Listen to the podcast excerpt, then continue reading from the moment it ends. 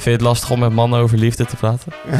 Nou, ik denk dat het wel anders is dan met vrouwen. Vrouwen die hebben vaak toch wel een wat dieper liggende, nou ja, denk ik, emoties bij, bij liefde. En bij mannen is het vaak lekker rationeel. Maar dat is ook juist wel een keertje leuk. Even eh, ontleden wat dat nou betekent. Hoi, leuk dat je luistert naar Elementary, de podcast waar we praten over geloofsvragen. Hoe maak je tijd vrij voor God? Bestaat God wel en hoe lees je de Bijbel? Ik zou zeggen, ga er lekker bij zitten, pak een kop koffie en dan gaan wij beginnen. Nou, we zijn begonnen. Yes. Femke, je bent nieuw. Stel je even voor in eh, twee woorden. Oh, nou lastig. Zijn dat mijn twee woorden al? Nou lastig? Nee, je Oh. mag twee nieuwe. Telt wel, in principe. Hmm. Femke Ooms. Daar zou ik ook Ja, aan fair zijn. enough. Ja. Ja. Femke Ooms. Nee, eh, dat? leuk. Femke is mijn zus. Ehm, en tevens onze eh, grote vrouwelijk voorbeeld in New Generation. Femke zit in het bestuur. En die eh, is ook eh, betrokken bij Wonder. Gaat het allemaal even volgen, even zoeken. Ehm, maar wel de beloofd. Vrouwelijke ehm, gasten in de show in Elementary. Dus bij deze, Femke, welkom. Dankjewel. Ehm David, heb jij er ook zin in vandaag? Ik heb er heel... Waarom keken we nou zo aan? Nee, ik heb er heel veel zin in eh, vandaag. Zeker. Mooi. Ja. nou, leuk. Weer opnamedag. Nou, vandaag gaan we het hebben over hoe is God liefde? Dus Yes. liefde van God. Ja, David. David. Nee, ehm, ja, ik vond het wel leuk toen ik zag dat we het hierover gingen hebben. Omdat voor mij zijn die twee dingen eh, heel erg hetzelfde. Ik, ik geloof namelijk echt dat ehm, liefde niet alleen iets is wat God doet, maar het is ook echt wie God is. Ehm, ik heb er wat dingen over opgezocht, ook in de Bijbel. En in de Bijbel lees je bijvoorbeeld over Gods liefde dat die eeuwigdurend is. Eh, en dat vind ik best wel bijzonder, in de zin dat eeuwigdurend, dat betekent dus dat Gods liefde geen einde heeft, maar ook geen begin kent. Het is gewoon. En eigenlijk is het ook zo met God, want ook Hij heeft geen einde, geen begin. Hij is gewoon. En eh, ik denk dat dat eh, heel mooi naar voren komt. Ik was laatst, eh, daar moest ik meteen aan denken toen ik eh, hoorde dat we het hierover gingen hebben. Ik was laatst een video aan het kijken en die video ging over, ja, mensen mochten vragen stellen aan de, aan de paus in dit geval. En er was een klein jongetje die ook een vraag wou stellen. En dat is natuurlijk best wel leuk met kinderen, want die stellen gewoon alle vragen die in hun opkomen, zeg maar.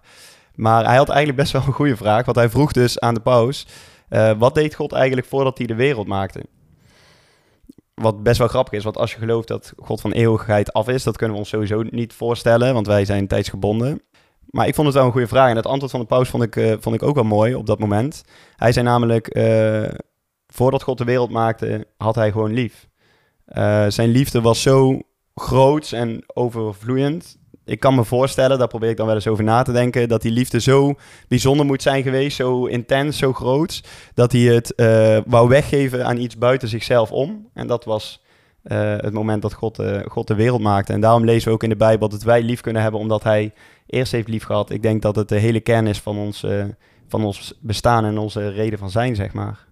Dus dat is wel heel nice. Dus het is niet dat hij zich verveelde in die tijd, maar juist dat hij zo blij was, zo het naar zijn zin had, dat hij dacht, ik ga meer maken. dat denk ik Dat wel. was het antwoord van de paus. Ja, dat denk ik wel. Ja, dat was, eh, dat was het antwoord. Ja, hij had gewoon, hij had lief, vader, zoon en heilige geest hadden een liefdevolle relatie die ze met elkaar eh, deelden van eeuwigheid af. En eh, dat wou hij buiten zichzelf om delen. De- dat was het antwoord wat hij, wat hij gaf. Ja. Oké. En hoe is Gods liefde dan voor ons? Kan, je, kan jij daar wat over vertellen, Femke? Nou, ik denk wat jij zegt is wel heel goed, want eh, liefde zegt wat over relatie. Liefde staat niet op zichzelf, maar dat heeft te maken met een eh, bepaalde dynamiek tussen eh, personen of ehm, aspecten. En ik denk dat je het goed beschrijft. God is de Vader, de Zoon en de Heilige Geest. Dus hij was altijd al in relatie. En ik denk dat God zo'n diep verlangen heeft om ehm, relatie, zeg maar, tot uiting te brengen. Dat hij dus dingen creëerde en dingen tot stand bracht. En dus ook een mens creëerde om die liefde mee te delen. Ehm, zodat die liefde verder ging dan slechts ehm, datgene wat hij met zichzelf al had. Hij wilde een wederkerige relatie opbouwen met de mens. Maar hoe zien we dan die, die liefde in ons leven? Met al Ehm, die ellende om ons heen? Ja, wat, wat ik wel heel mooi eh, vind, we hebben het over Vader, Zoon en Heilige Geest. Hè, dus daar komt ook de Zoon in voor, die, eh, die kennen we onder de naam Jezus, bekende naam. Ehm, en wat ik wel een heel mooi, eh, ja toch? En wat ik wel een heel mooi verhaal vond in de Bijbel was dat een, een man naar Jezus toe kwam.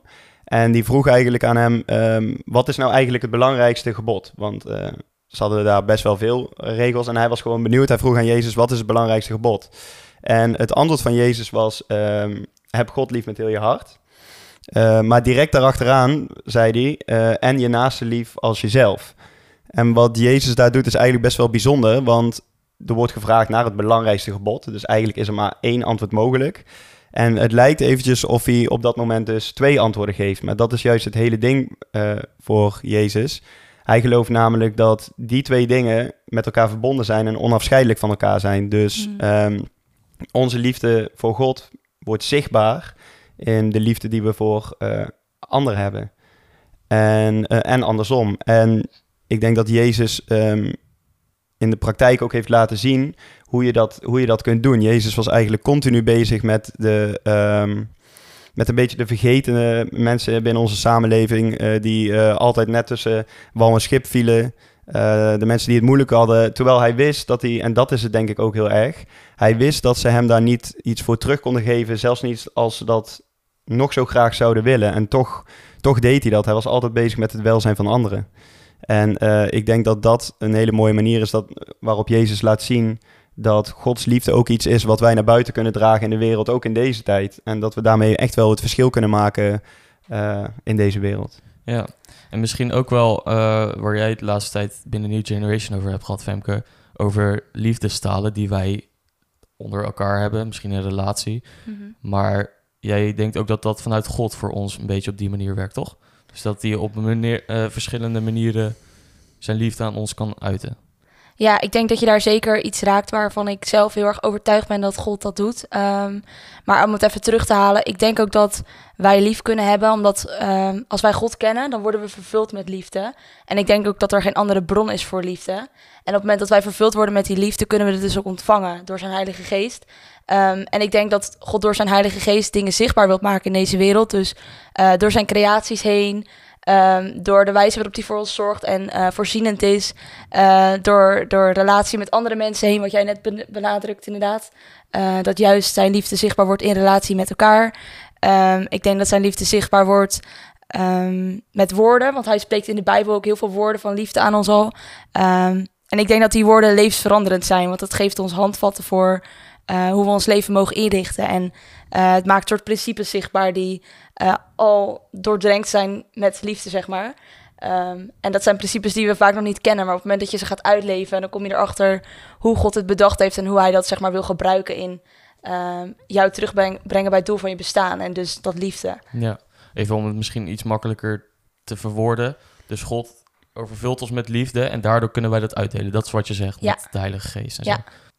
Uh, zie je het als dat je een hoop geld ontvangt, daardoor kan je dat uit, uit, uitgeven. Ja, ik denk dat je met een, uh, een uh, lege bankrekening niet kunt delen. Precies, en de enige ja. manier om je bankrekening te vullen is om te ontvangen. En dat is um, iets wat buiten ons, uh, buiten ons verstand omgaat. Want wij denken vaak in voor wat hoort wat. Maar God is puur genade. En met die genade wil hij ons gewoon vervullen met zijn liefde. Hm. En vanuit die liefde kunnen wij uitdelen, ja. kunnen we zichtbaar maken. En is er dan, denk je, alleen liefde uit God te halen? Of is dat ook op andere manieren mogelijk? Want wij als christenen halen dat natuurlijk uit God, maar... Mm -hmm. Ja, ik denk wel dat dat, uh, dat dat de kern is van wat liefde is, omdat hij dus uh, liefde is.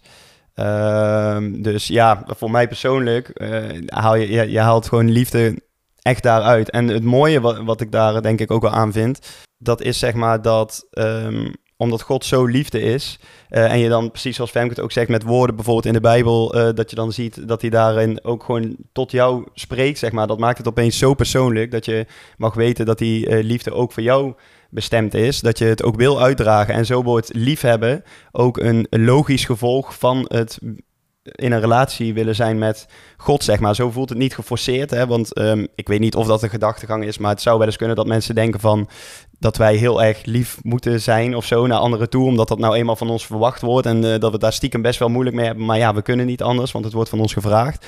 Maar eigenlijk is dat dus helemaal niet zo. Het is gewoon een logisch gevolg dat omdat we Jezus willen volgen en daarvoor gekozen hebben, dat je gewoon zelf niet meer anders wil dan dat. En dat omdat je zo hebt kunnen en mogen ervaren hoe God liefde voor jou is, dat je het ja, als ik voor mezelf spreek, het zo geweldig gevoel vind dat je dat gewoon met anderen wil delen. Omdat je een ander ook gunt dat hij eh, dat, hij dat mag ervaren. En dat maakt het denk ik wel heel bijzonder. Dat het dus niet een geforceerd iets is, maar dat het echt iets is wat een logisch gevolg is van. Mhm. Ja, en wij doen ons misschien nu eh, heel eh, ja, lief voor. Eh, maar ik denk dat we ook vaak als christenen het juist niet doen. Ehm, Mhm. En dat we daar ook heel veel moeite mee hebben. Daar zijn natuurlijk verschillende redenen voor. Maar wat denken jullie dan daarvan? Is dat, waar, wat, is het wat, wat is de oorzaak ervan dat wij vaak als christenen ook niet liefde uitdelen? Nou ja, ik denk dat als je identiteit vervuld is met, eh, met God en hoe hij over je denkt en ehm, je daar dus ook naar zoekt. Van hoe hoe denkt God over mij? God, hoe wilt u mij vervullen vandaag? Ehm, dat eh, wat David net zegt, dat eh, liefde, geduld, blijdschap, vrede, dat komt daaruit voort, zeg maar. Dat zijn eh, gevolgen die daaruit voortkomen. Dus op het moment dat je vervuld bent, dan is dat een logisch gevolg. Het is niet alleen omdat je het wilt, maar ook omdat je niet anders kunt. Dat, dat komt daar gewoon uit voort. En ik denk op het moment dat wij... ehm, dat er andere dingen uit voortkomen, dan zegt dat vaak wat over een stukje vervulling die dus misschien nog niet heeft plaatsgevonden. Hm. Als ik soms ongeduld voel, dan merk ik van, oh, eigenlijk ehm, moet ik terug naar God. Want blijkbaar ben ik op dat gebied dus nog niet vervuld met zijn geest. En blijkbaar heb ik God daarin dus extra nodig. Ehm, en moet ik terug naar die kern om wel dat als gevolg te kunnen zien. En zou dat, ehm, dat beginstuk beter deel van mij moeten worden, zodat het eruit kan vloeien. Want nu blijkbaar forceer ik het zelf. En dat is eigenlijk een onbegonnen zaak. Eigenlijk kan ik dat nooit volhouden in mijn leven. Ja, dus je zegt eigenlijk elke keer moet je opnieuw zoeken welke bron je gebruikt voor, voor, voor een dag of voor een gebeurtenis. Ga ik vandaag zagrijnig eh, in, dan is mijn bron dat ik moe ben. Of ga ik deze dag vrolijk in en ga ik een, een mooie podcast opnemen en dan is dat door mijn bron God. Ja, als God je bron is, dan, dan kan er niks anders uit voortvloeien dan, dan iets moois, denk ik. En ik denk dat eh, we niet altijd kunnen zeggen... ehm, ik ben vrolijk, want God heeft me vanochtend vervuld. Want wij kunnen met ons verstand er niet bij hoe God vervult. En Ja. we kunnen de naam van God ook misbruiken. Maar ik denk dat als jij negatieve dingen naar voren ziet komen... dan kun je wel, gaan, kun je wel nagaan van... goh, waar komt dat nou vandaan? Ja. Uit welke, uit welke wortel stamt dit gedrag eigenlijk? Ja, en ik denk ook wel dat, eh, dat misschien een beetje de gedachte leeft, weet je wel, dat we, dat we altijd moeten. Terwijl wij christenen, wij, wij hebben het ook eh, echt wel eens soms eh, moeilijk. En soms kun je even die focus op God gewoon kwijtraken. En doe je nou eenmaal dingen waar je, waar je later misschien spijt van hebt of, eh, of helemaal niet achter staat. Ik maak altijd de vergelijking, misschien een beetje gek, maar dat is mijn vergelijking. In het, in het ziekenhuis ben je ook niet op zoek naar gezonde mensen. En zo is het eigenlijk ook in de kerk. Ook in de kerk mag je juist komen als je gebroken bent en het moeilijk hebt. en juist die liefde van God nodig hebt. Omdat je Mhm. dat alleen gewoon niet kunt, niet kunt doen, denk ik. En precies zoals Femke eigenlijk ook zegt, wanneer je God dan leert kennen... en dan die liefde leert kennen omdat hij echt liefde is... ik denk dat je dan bij de eh, volledigheid komt van, komt van het begrip liefde. In de mate dat wij dat dan kunnen begrijpen. Want ik denk wel dat Gods liefde zo groot is dat... eh, ja, daar kun je alleen maar over fantaseren hoe groot dat eh, in werkelijkheid is... Maar eh, dan, kom je in de, dan kom je in ieder geval in de, in de buurt, denk ik, eh, met onze eigen ideeën.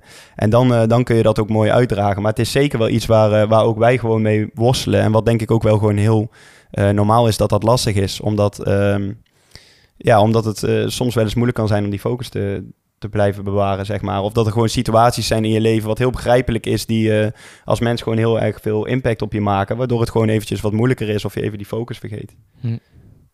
En is het eh, slecht, slecht om die liefde die jij zo overvloedig krijgt, om die voor jezelf te houden?